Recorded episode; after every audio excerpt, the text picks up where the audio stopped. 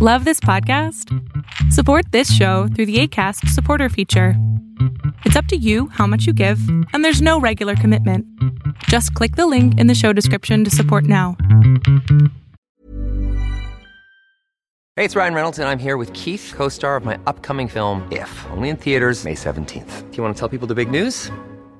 All right, I'll do it. Sign up now and you'll get unlimited for $15 a month in six months of Paramount Plus Essential Plan on us. Mintmobile.com slash switch. Upfront payment of $45 equivalent to $15 per month. Unlimited over 40 gigabytes per month. Face lower speeds. Videos at 480p. Active Mint customers by 531.24 get six months of Paramount Plus Essential Plan. Auto renews after six months. Offer ends May 31st, 2024. Separate Paramount Plus registration required. Terms and conditions apply if rated PG. Ryan Reynolds here from Mint Mobile. With the price of just about everything going up during inflation, we thought we'd bring our prices down. So to help us, we brought in a reverse auctioneer, which is apparently a thing.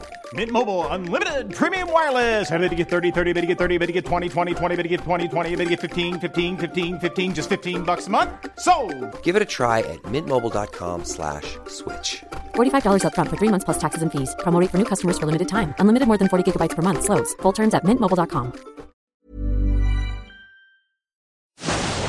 Fiction, science fiction, horror, fantasy, crime, LGBT, thriller. You have now entered the House of Mystery with your hosts, Eric Shapiro, David North Martino, John Copenhaver, and Al Warren. Heard on KCAA 106.5 FM Los Angeles 102.3 FM Riverside. and 1050 AM Palm Springs. Welcome back into the House of Mystery, and today we are covering Jack the Ripper again. We've had several shows on that, and of course, our resident expert, uh, Michael Hawley, is all pumped up and ready. Oh yeah, I'm excited, especially for this interview. These guys, these guys are great. Well, there we go. Um, so uh, let's get this going. So now the book we're talking about is The Escape of Jack the Ripper, the truth about the cover up, and his flight from justice. Now, the authors are our guests all the way from Australia. We've got Jonathan Hainsworth and Christine Ward Agius. Thank you for being here. Thank you. Thank you for having us.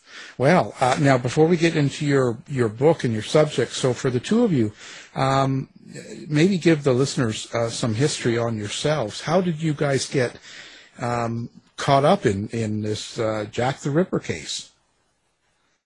Uh, well, like Michael, I'm a high school teacher. My subject is uh, history, and uh, I, I have a number of years of experience. And about a decade ago, I was teaching um, senior students about um, the history of England and um, 19th century London and British imperialism and colonialism. And that's a lot of isms. And so I thought that I might just do a lesson where I would lead in with the Jack the Ripper murders. Just just open with true crime because most people are interested in true crime. We are, and you are, and, and they are. And um, what happened was that in showing them some material about um, the suspects, a student noticed a discrepancy in, in one of the primary sources, one of the sources from uh, the late 19th century that I hadn't noticed. And she asked me to explain the discrepancy. And I couldn't because I, I just hadn't thought of it. The discrepancy was is that a, a police chief called Sir Melville Macnaghten, who we think was hands-on and knew everything, uh, he's been, we think, uh, misinterpreted in a number of secondary sources, a number of books on this case, uh, as someone who uh, did not know about his uh, three suspects he chose and certainly didn't know the true data about the person that he thought was the most promising suspect, uh, MJ Druitt. And, uh, and I accepted that because uh, for the simple reason that Mr. Druitt was a young lawyer, and Macnaghten had described him in an in a me- internal memorandum in Scotland Yard um, as doctor. And this seemed to show that the police were clueless and, uh, and couldn't even get the most basic facts right. But the student pointed out that what Macnaghten had actually written uh, in one version of the memorandum was said to be a doctor, and that therefore this is a bit cagey, provisional. Like it, she said, doesn't that mean he might be a doctor? And I said, oh, I suppose so. And she replied, well, in that case, couldn't it mean he might not be a doctor? And he isn't a doctor. And I thought, well, yep, that's a fair point. And so I went to a couple of books I had to just see how they explained it. And from what I could tell, no one had ever noticed, no one had ever picked up on the ambiguity of that statement. And uh, that began my journey in the writing of now two books on this case explaining uh, our interpretation of, of, of that ambiguity and what lies behind it. And Christine um, is my partner and and uh, a retired public servant and uh, and an artist, and she came aboard as a researcher for the first book and is now the co-writer of the second book. But she remains the preeminent researcher because I've found almost nothing, um, and and she has found um, stuff that no one has ever found before that we argue backs up our interpretation and theory of the subject.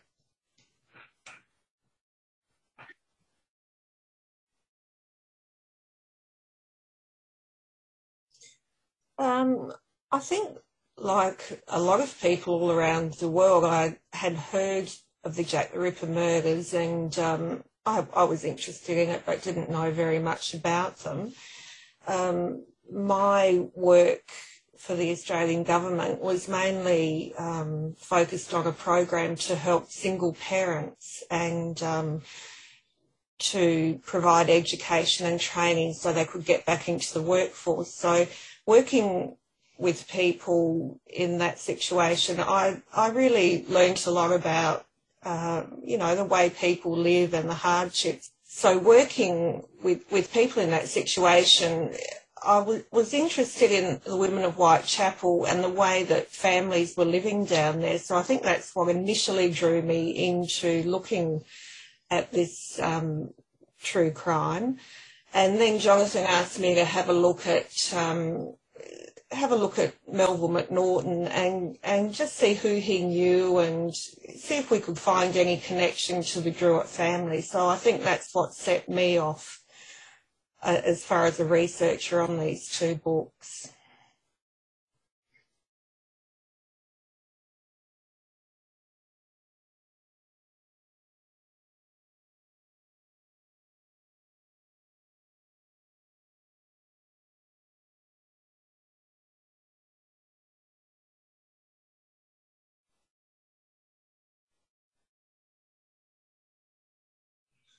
The title refers to a police dragnet that was closing in on, we think, uh, an English patient who had been put in a French asylum by the man's relations, and that this attempt to get him out of the way um, didn't work, it backfired, and they had to extract him from that asylum and bring him back to London. And the police were looking for that patient, but they didn't have his real name. And as this net closed around um, the person we think uh, was the patient, Montague Druitt, um, he decided that he would uh, he would commit suicide rather than his family uh, be ruined by connection to him and the terrible crimes he committed and um, and uh, as opposed to being arrested and hung, or as opposed to being perhaps uh, incarcerated permanently in in, a, in an asylum.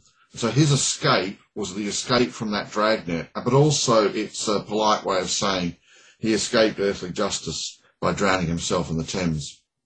So, so Jonathan, uh, the when we look at the Jack Ripper murders, could you just kind of give us a little background of the the Whitechapel murders and connecting with Macnaghten and also with Druitt? The the Whitechapel murders begin in about the middle of uh, 1888 with two separate women driven by poverty into selling themselves on the street. And these two women were uh, murdered by separate gangs. That's probably the best theory. One of them had survived long enough to describe being attacked by a gang.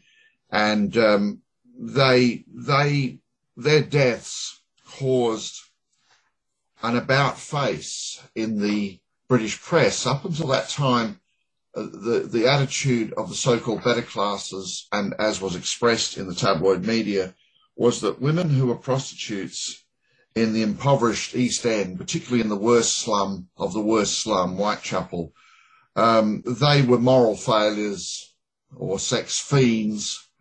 Um, they were responsible for their own uh, degradation. And then with those two murders, a month or so apart, the, the press now begin to say, well, their deaths were, were terrible and tragic, but so were their lives because they were really ground down by social neglect. And from that moment on begins the five murders by a singular uh, maniac or assassin um, who brings terror to the whole of London. But in fact, he is still only butchering um, so-called fallen women um, in in the Whitechapel Spitalfields area area. Sorry, the, the worst slum of them all. And this climaxes with uh, two women being dispatched on the same night that uh, the East End is crawling with police trying to catch him. And then the further um, hideous climax is that the youngest of this person's victims, Mary Jane Kelly, is killed not in the street and left out there with her uh, organs and innards lying in the gutter. This time she's she's strangled and then and then we think and then torn to pieces in her one room hovel, uh, which managed to ruin uh, Lord Mayor's Day in the early hours of the next day when her, when, when her uh, remains are discovered. Uh, the photos of that uh, remain uh, shocking today as they do then. Now, the, the, the, the, the myth that Macnaghten will create about uh, the, the case is that these five murders are the only murders. It's an autumn of terror. And the police knew at the time that whoever did that to Mary Jane Kelly could not survive, could not be compass or functional after such an explosion of horror, and therefore he would have to have taken his own life or be put into a mental institution uh, for the rest of his life. In fact, what really happened was that the perception of the public and the press and the police was that the, the Jack the Ripper, whose, na- whose name was coined by a couple of journalists um, who who wanted to increase sales with, with a hoax letter to the police. Um, yes. the, Jack the Ripper takes takes a uh, hiatus and then comes back the following um, late 1889, and another um, uh, uh, unfortunate, as they're also called, unfortunate woman is also dispatched.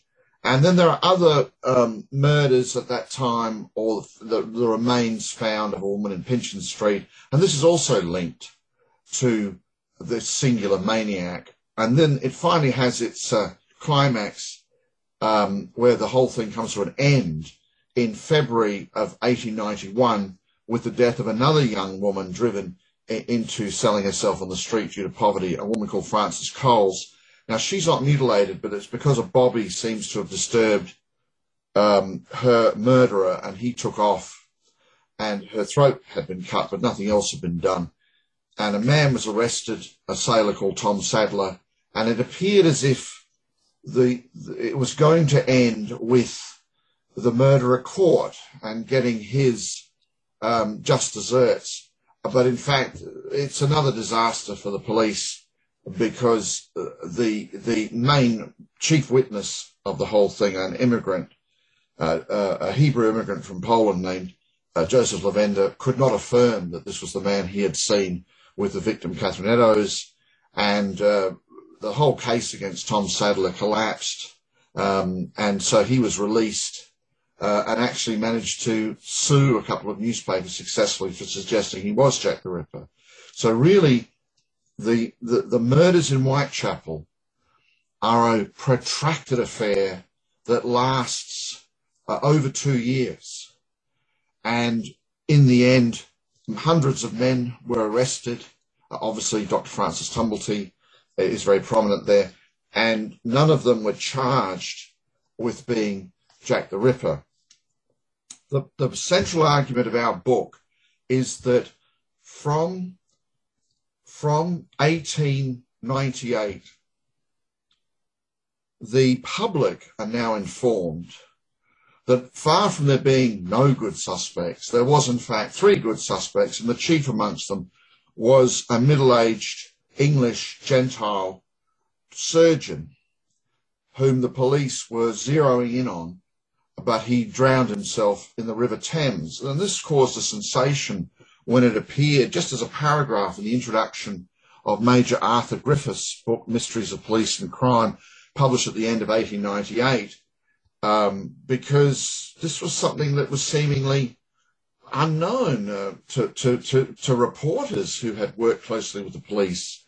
Now, Christine discovered that in fact, George Sims, who was a close friend of Sir Melville Macnaghten, the police chief, and who was one of the most famous writers of his day, and who writes about true crime, he had already alerted the public at the end of 1891 that in fact Jack the Ripper was probably a suicide and that he had been uh, a young man, slightly built, with a fair moustache, but, but was himself a brunette, uh, that he was educated um, perhaps in the line of being a medical student, but he was not a graduate, he was not a doctor, and that he uh, showed a genius for evading uh, the police.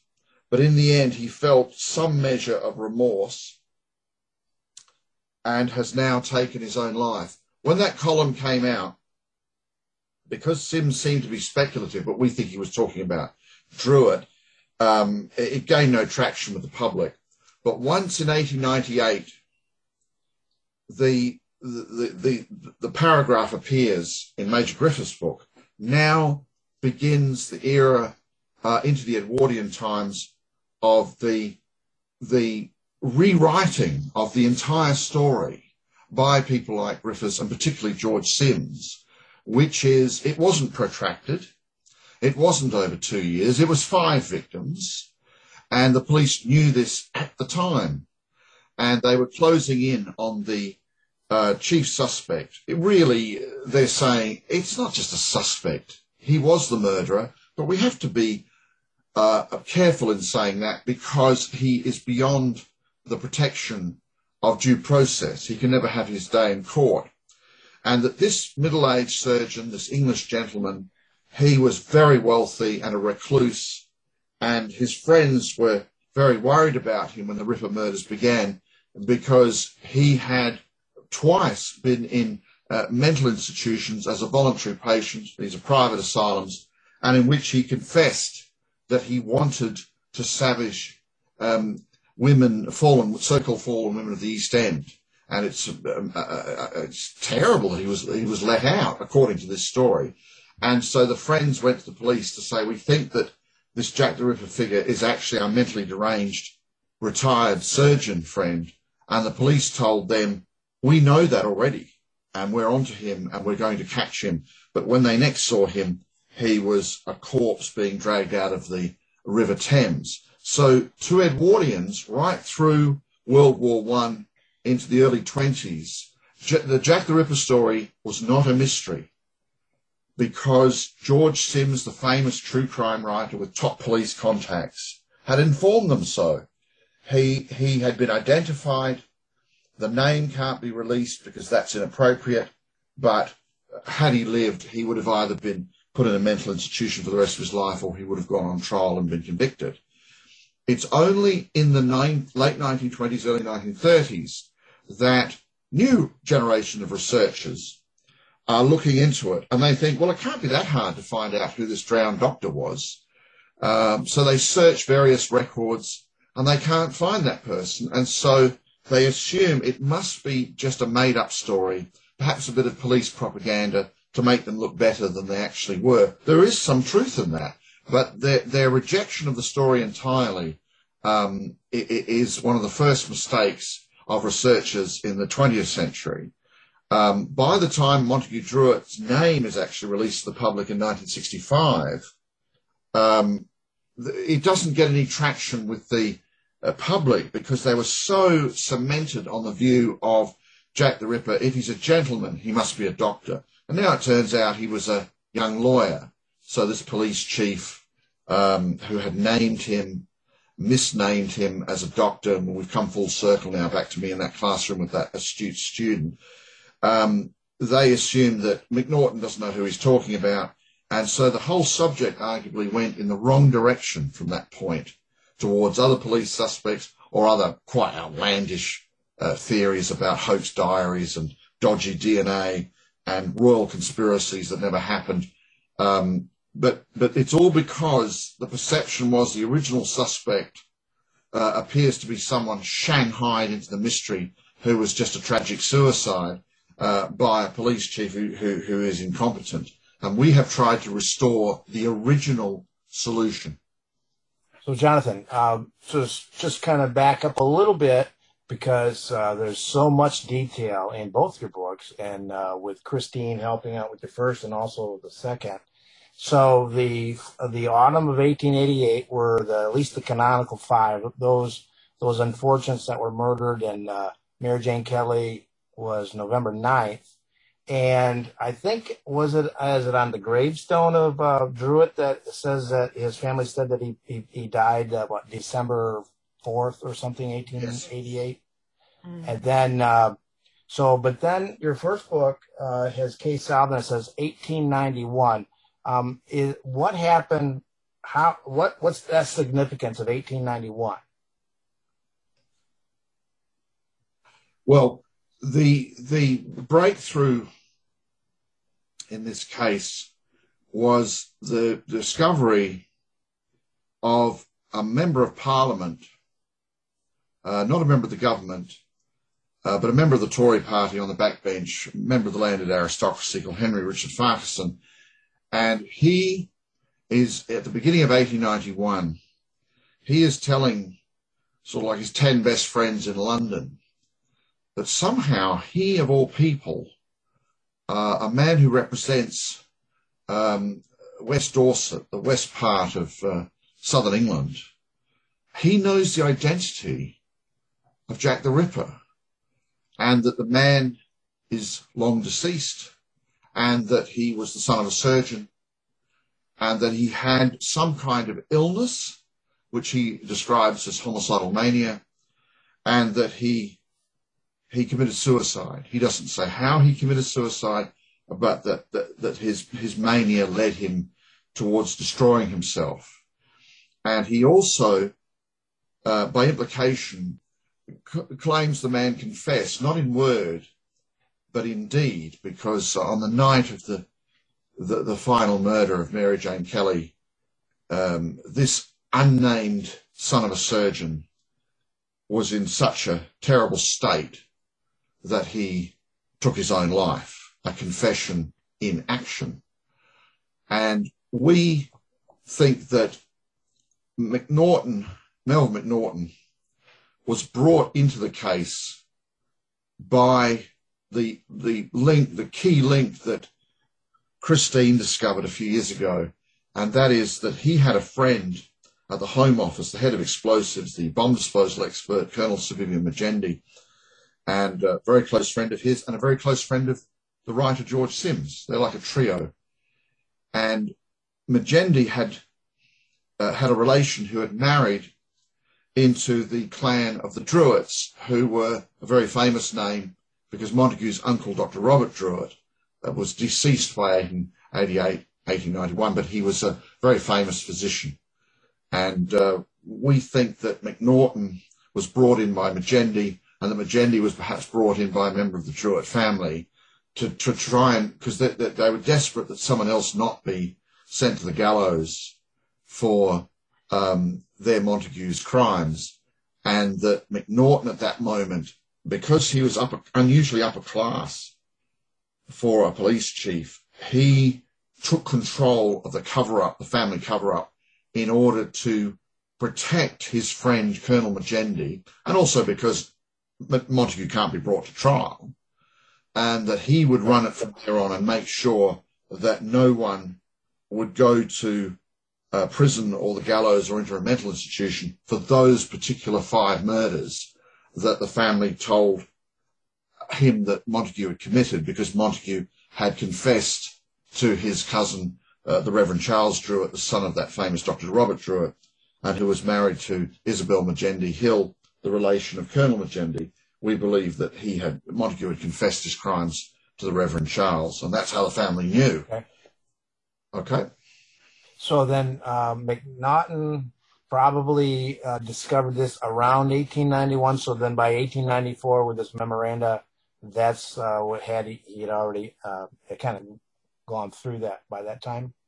Yes, and we think that he he committed nothing to paper, Macnaghten, because what he discovered was was that was that somehow Montague Druitt had been brought to police attention in 1888 as perhaps suspect, even suspect is too strong a word.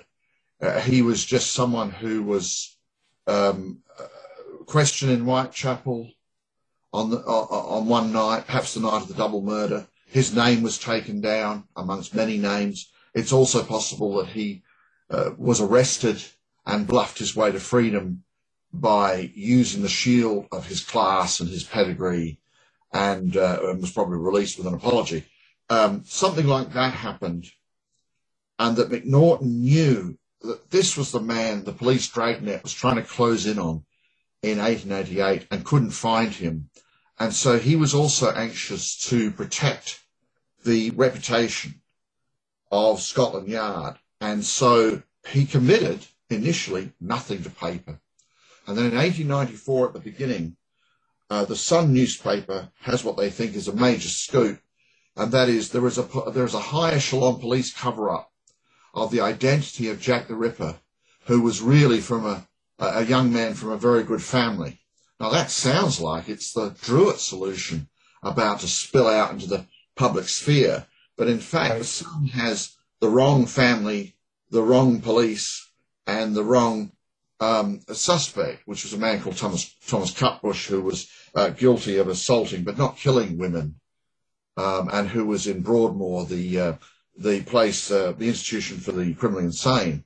And Macnaghten, we think, was worried that uh, that Reverend Charles Druitt might be tempted to go public and say it is not that man, it is someone I know, because in this confession that we think that Montague gave him, there was a sort of a, a, a, charge that he had to accept, which was, I want, Montague wanted the truth to come out within a decade, or some of the truth to come out within a decade. And so Macnaghten, Magendie, and George Sims are always aware in those 10 years that they're kind of hostage to the whims and moods of this troublesome priest, the Reverend Charles Druitt, that at any point he could go to the public or, or, or write a letter to a newspaper. And so Macnaghten decided that that might happen now with this non-scoop from the Sun. And so he decided, I will commit Montague Druitt's name, MJ Druitt's name, to a police memorandum in which... Confidential, though. Sorry? It's confidential, though, wasn't it? Now, there are two versions. One is confidential in which Macnaghten very much says, well, Druitt is no better than two other suspects. Um, but his family believe him to be Jack the Ripper. And he says he was, with was on the line, sexually insane, which is a, a, a Victorian um, ex, uh, diagnostic expression, long gone now, which means a person who commits acts of violence in order to be erotically fulfilled. So in that memorandum that's confidential that, that supposedly is supposed to go to the Home Office but never does, it just sits in the Scotland Yard archive. Macnaghten, on the one hand, says, well, Thomas Cutbush was not Jack the Ripper. In fact, we have three suspects who are better than him. And here are the here are three. And one of them is MJ Druitt, but he's saying, uh, you know, not not that we think that he's necessarily a very strong suspect, but he's stronger than Cutbush. But inside what he writes about MJ Druitt are quite extraordinary things about this uh, good family, respectable family, believing that this man who might or might not be a doctor was Jack the Ripper because he was a man who enjoyed violence, uh, who gained uh, sexual satisfaction from violence. In other words, the family believe he's Jack the Ripper because he's Jack the Ripper. So it's a circular argument inside that little bit of his confidential memorandum. If you're looking for plump lips that last, you need to know about Juvederm lip fillers. With Juvederm Volbella XC and Juvederm Ultra XC, your lip look, whether it's subtle or bold, can last up to one full year with optimal treatment and no additional maintenance. Find a licensed specialist and see if it's right for you at juvederm.com today. That's J U V E D E R M.com. Add fullness to lips in adults over 21 with Juvederm Volbella XC or Juvederm Ultra XC. Do not use if you have severe allergies or a history of severe allergic reactions, or if you're allergic to lidocaine or the proteins used in Juvederm. Tell your doctor if you have a history of scarring or taking medicines that decrease the body's immune response or that can prolong bleeding. Common side effects include injection site redness, swelling, pain, tenderness, firmness, lumps, bumps, bruising, discoloration, or itching. As with all fillers, there's a rare risk of unintentional injection into a blood vessel, which can cause vision abnormalities, blindness, stroke, temporary scabs, or scarring. For full important safety information, visit juvederm.com. Hey, it's Ryan Reynolds, and I'm here with Keith, co star of my upcoming film, If, only in theaters, May 17th. Do you want to tell people the big news? All right, I'll do. Sign up now and you'll get unlimited for $15 a month in six months of Paramount Plus Essential Plan on us. Mintmobile.com slash switch. Upfront payment of $45 equivalent to $15 per month. Unlimited over 40 gigabytes per month. Face lower speeds. Videos at 480p. Active Mint customers by 531.24 get six months of Paramount Plus Essential Plan. Auto renews after six months. Offer ends May 31st, 2024. Separate Paramount Plus registration required. Terms and conditions apply if rated PG. I'm Sandra, and I'm just the professional your small business was looking for. But you didn't hire me because you didn't use LinkedIn jobs. LinkedIn has professionals you can't find anywhere else, including those who aren't actively looking for a new job but might be open to the perfect role, like me. In a given month, over 70% of LinkedIn users don't visit other leading job sites. So if you're not looking on LinkedIn, you'll miss out on great candidates like Sandra. Start hiring professionals like a professional. Post your free job on linkedin.com/people today. Hey there, it's Michele Norris. I'm host of a podcast called Your Mama's Kitchen. When I travel, I'm usually looking for a way to find a taste of home when I'm not at home. And one of the things I love to do when I am at home is entertain. And Airbnb allows me to do that. When I was in California recently, I rented a house that had a great kitchen. And when we were sitting around the table, we we're all thinking, we're in someone else's house. Someone could be in all of our homes as well. If you have a home, but you're not always at home, you have an Airbnb. Your home might be worth more than you think. Find out how much at airbnb.com/slash host. Now, the other memor- the other version he writes at the same time, that we think he was preparing to leak to the public through somebody like his friend George Sims. And that's where he says um, Montague Druitt is a middle-aged doctor um, who was suspected by his fairly good family. So that suggests maybe it's not the family of Dr. Robert Druitt. And uh, they they allege that he was sexually insane. But Macnaghten, in that version, he kind of swaps places with the family because he says, "Oh, but I I really have little doubt that that man, MJ Druitt, uh, he was Jack the Ripper." And the truth lies at the bottom of the Thames, which one interpretation that could be his body floated to the surface, but not the knife that he used to kill those uh, five uh, defenceless women in Whitechapel and Spitalfields. So that version of his memorandum is created for public dissemination. How do we know that? Because it was publicly disseminated. In 1898, it's what he tells or shows Major Griffiths. Major Griffith, okay. Yeah, in his book Mysteries of Police and Crime. And that's the origin of the beginning of Jack the Gentleman as the leading explanation for the Jack the Ripper murders. So, so um, uh, speaking of Major Griffiths, uh, 18, uh, 89 or 1898, that, that was his book, right? Yes, December 1898. Right, and he was the inspector of prisons at, uh, at that time and a close friend of Macnaghten. So you're you're thinking that uh, Macnaghten uh, here is I'm going to take advantage of both Sims and Griffiths, and it seems to me that he told Griffiths quite a bit. That even Griffiths said that there were more than three suspects, but these are the three top of the line suspects. That and uh, uh, that's kind of a, how he put that in his uh, in his you know his writing, right? we take a, a, a, a somewhat different take on it. We don't think Major Griffiths is a close friend of his uh, because he because he never mentions him in his memoirs. George Sims is a close friend of his, and we think Sims knows exactly who Montague Druitt was and how they're running uh, a mixture of fact and fiction to the public. Uh, we, we believe this because of his column in 1891 that we've already mentioned um, where he knows the true particulars of Druitt.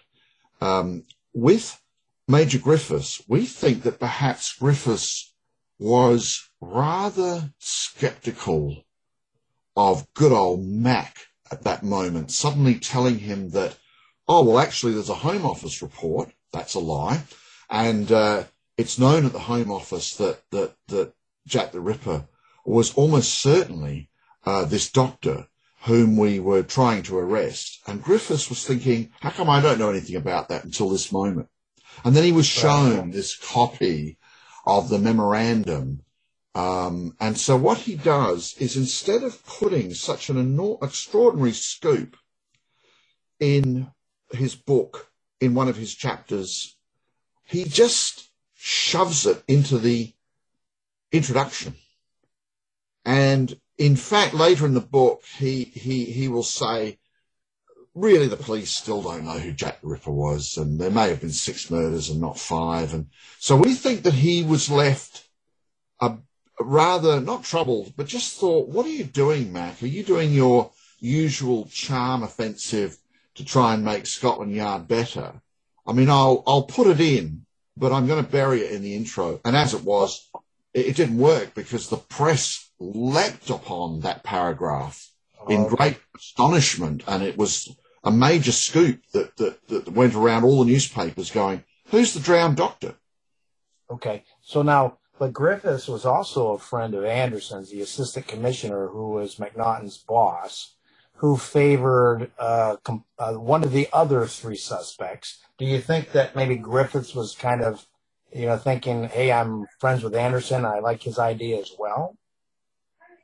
Um, Anderson had begun propagating the notion of uh, a lunatic in asylum as almost certainly Jack the Ripper. We have to say almost certainly because he can never be brought to trial because he's been institutionalized um, from 1895 onwards.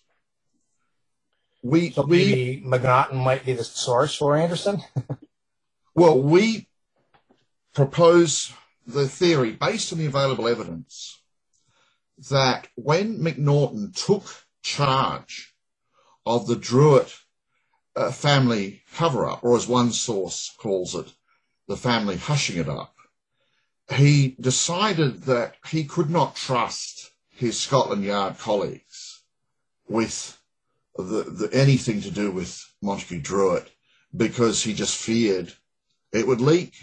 And uh, if it leaked in such a way that um, a, it, it was said to the public by some top police official that it was almost certainly this young lawyer who drowned himself in the Thames at the end of 1888, that, that alone would be enough to expose the Druitt family uh, to their neighbours and colleagues in their various respectable professions and, and, and destroy their reputations.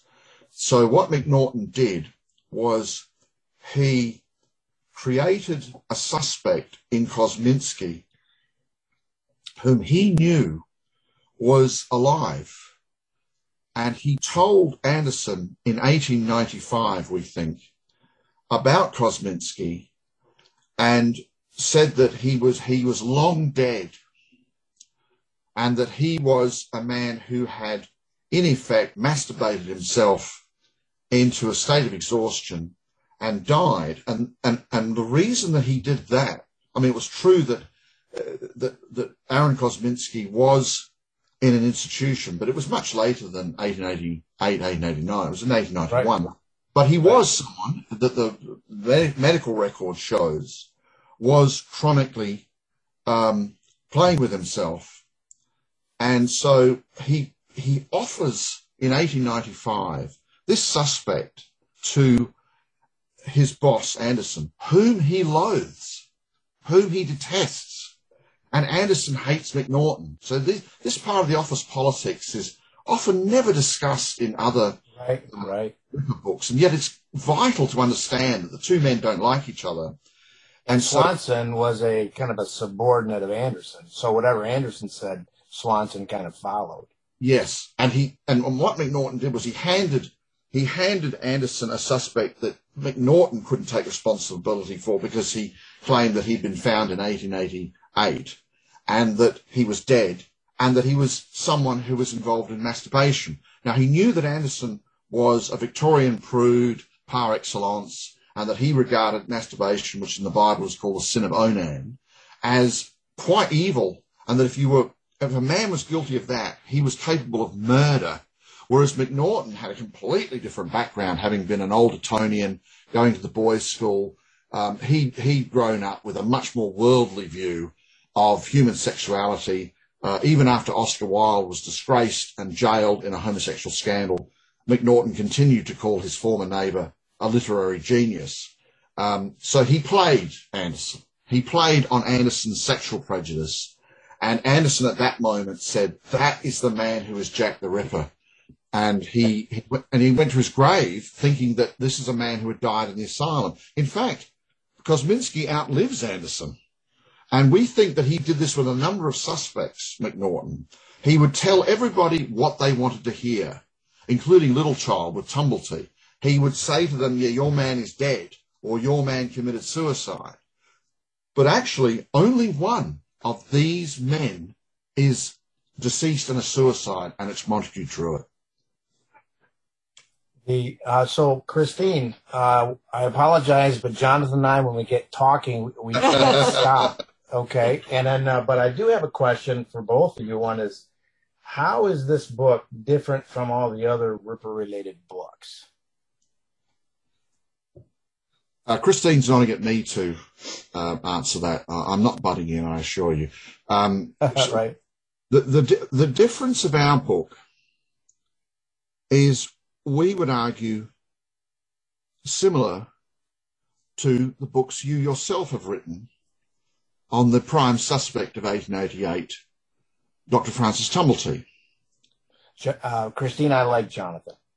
and, and that is, we are not claiming we've solved it. It can't be solved at this distance. What we are claiming is that a police chief of the day solved it.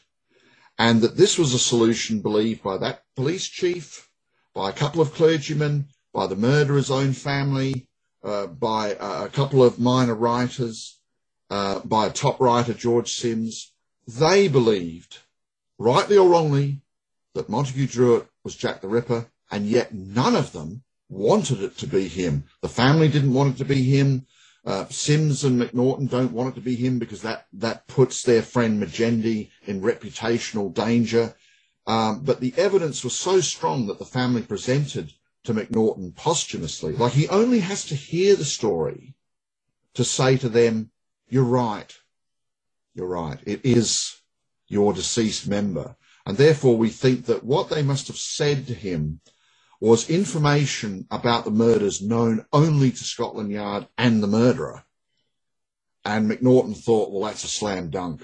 It is him. Now we must begin uh, or continue the process of covering it up, and yet we're going to have to um, prevent any other person from uh, from from swinging from the gallows for the murders that were committed by Montague.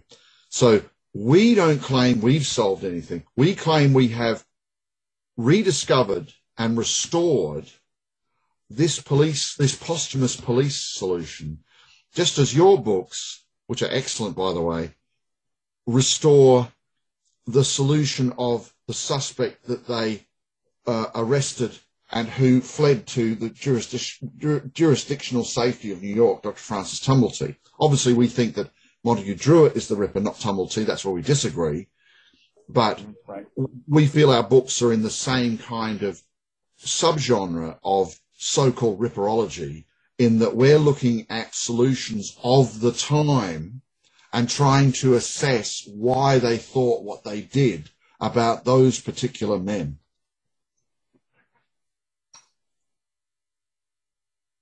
And one interesting thing uh, with both Druitt and also the suspect I do is they're they're actually slightly different than the uh, let's say the cookie cutter idea of a serial offender who lacks complete remorse because now w- w- are you saying possibly that the Druitt because he committed suicide he had remorse or was this just something that he felt he should do and he really didn't lack remorse. We we think that from the glimpses we get that after he murdered Mary Jane Kelly and tore this poor woman's remains to pieces in that room, that Montague Druitt had a breakdown and that he was bundled by his family eventually into an English asylum, Manor House at uh, Chiswick, which is where he slipped away from and, and, and, and drowned himself in the River Thames, which was right next to it. Um, but we also uh, uh, put forward a circumstantial case that the family tried to put him in a very expensive asylum uh, near Paris, and and that this this backfired. In these sources, there's constant reference to to the English patient or to Jack the Ripper being in a raving and shrieking state. Um, he has to be heavily drugged. He's not compos but that he then regains his lucidity and is able to appear uh, in court and win a major civil case. He's able to appear at his sporting club, possibly chaperoned by his brother William. Um, and then he suffers uh, a, a, another breakdown, perhaps, and is put in the Manor House Asylum. But now, this is the thing, right? You asked, did he commit suicide because he regretted what he did? George Sims in that 1891 column uh, says that, well, he may have claimed remorse, but really he had none. It's just the histrionics of a very cunning and clever and sick murderer. The family would believe that Montague suffered epileptic mania, which is another Victorian expression long gone now, which means someone who commits terrible acts whilst in the state of mental seizure and that they only vaguely remember what they've done and therefore they're not responsible for what they've done. And we can understand why the family uh, clung onto that uh, diagnosis or, or, or explanation. Uh, Macnaghten does not claim that. He says he's a sexual maniac. He's someone who enjoys what he does. He enjoys the mayhem and that he knows what he's doing. So he commits suicide, we think, because that police dragnet was closing in on him after France and that the police were checking um, all private asylums, which is quite a thing to do because it's one thing to go into state institutions uh, and throw your weight around, but to go into private asylums where English people have placed their um, relatives who are mentally ill and they want that kept as quiet as possible because of the stigma of, of, uh, uh of mental impairment or insanity.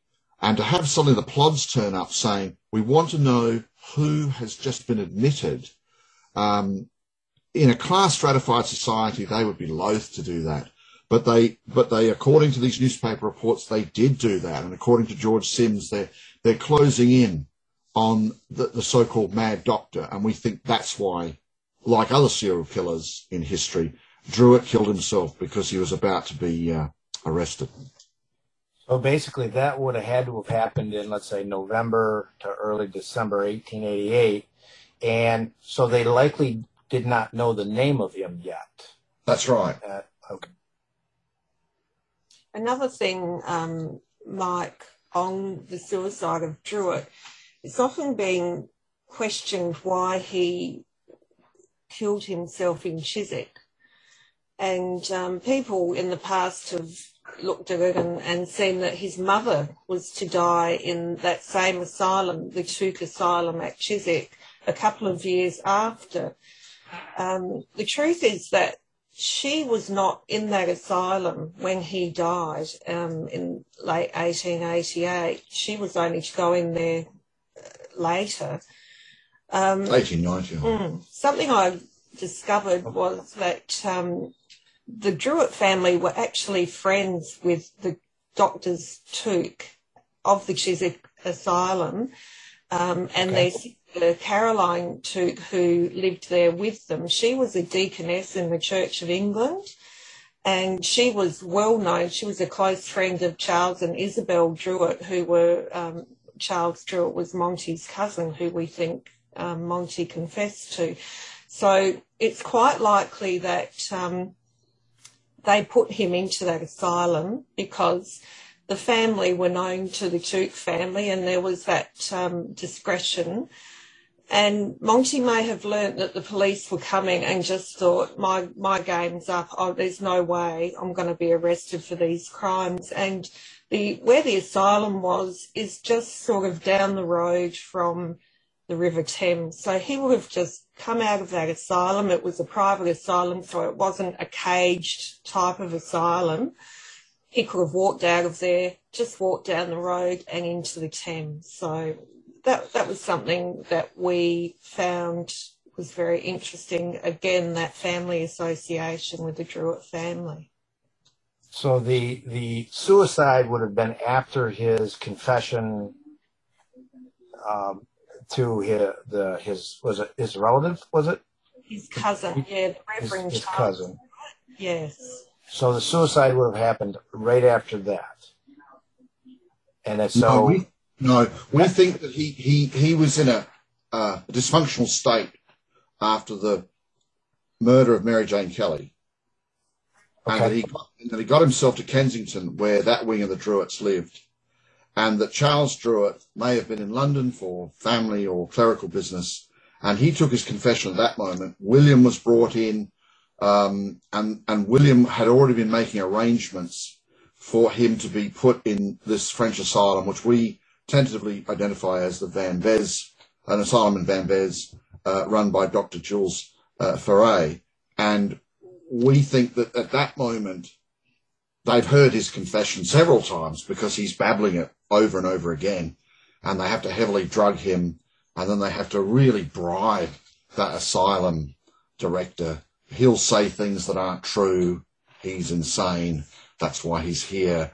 Um, it's an extraordinary story because it matches the other sources that we found. That source, by the way, from the Philadelphia Times of 1889 wasn't found by us.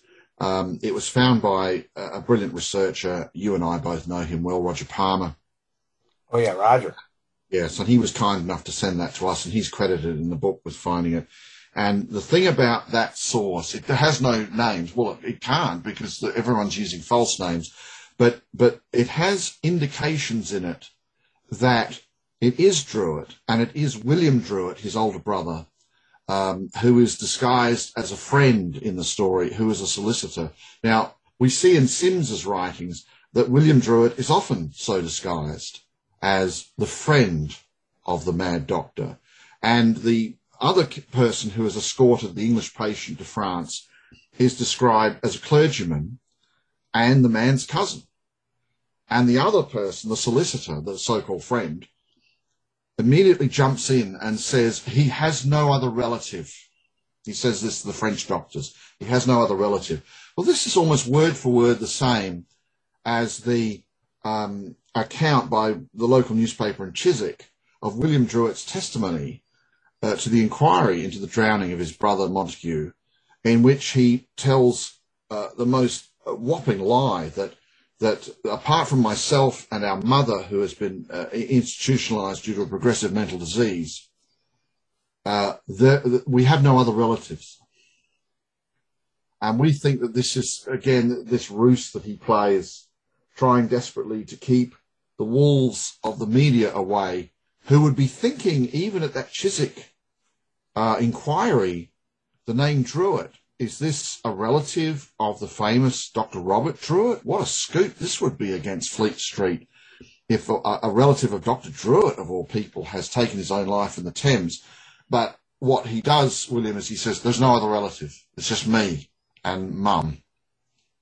And Dr. Thomas Diplock accepts this without uh, demurral. And we think that's because, as Christine discovered, uh, what no one had ever discovered before, Diplock knew the Druitts. He had already conducted a couple of years before exactly the same sort of uh, coronial inquiry into the suicide of a young man who was Isabella Druitt's nephew. Isabella Druitt is the mother of Reverend Charles Druitt, and she is the aunt of Montague and William Druitt. So Diplock is sitting there knowing exactly who William Druitt is and knows that he is the nephew of the famous Dr. Robert Druitt, but he just let it go because we protect the members of the upper bourgeoisie, the upper classes, uh, almost reflexively. Of course, what he didn't know was that William Druitt was also misleading him because he was he knew about Montague's double life, and he certainly wasn't going to talk about that. Um, he appears to be honest to a fault in mentioning his mother's uh, mental illness, and being in an asylum because that was such a, a public um, scandal. Uh, and so he would appear at that moment to be, oh, he's very frank in what he's admitting. But that's a shield he's using because actually behind that, he is concealing all sorts of things. We don't even think Druitt was sacked um, from uh, the school. What we know is he was sacked from his uh, sporting club. And we think that's because William had informed them that, that my brother has gone abroad for uh, treatment in an asylum, and they and they knew that they couldn't expect a resignation letter from someone who was mentally impaired. They didn't want to put on the record that he was mentally impaired, so they just dismissed him, which seems like a cold and callous thing to do. But we argue was probably trying to protect Montague Druitt's reputation. So. Uh, th- sorry, you go ahead. I was just going to say because uh, we are limited on time, but like, yeah, yeah. Sorry. I just wanted to tell, I just wanted to tell Christine something that I wrote a, a, fiction novel called The Ripper's Hellbroth, and I have a character named Rupert Rhinelander. He's got an eye patch, and uh, he's from Australia, and he comes on this book tour movie thing, comes to Rochester, New York, and we're excavating the body of Tumblety. And so we have the, a gentleman's bet going on. And so I wonder who that person was that uh, apparently he liked dry Chardonnay over beer, which really I'll have to read that. I haven't read that one of yours. I'll have to get up and read it. That's right. And now let's let's give the listeners a place where they can find you. Do you guys have a website or a favorite place you'd like people to come and search you out?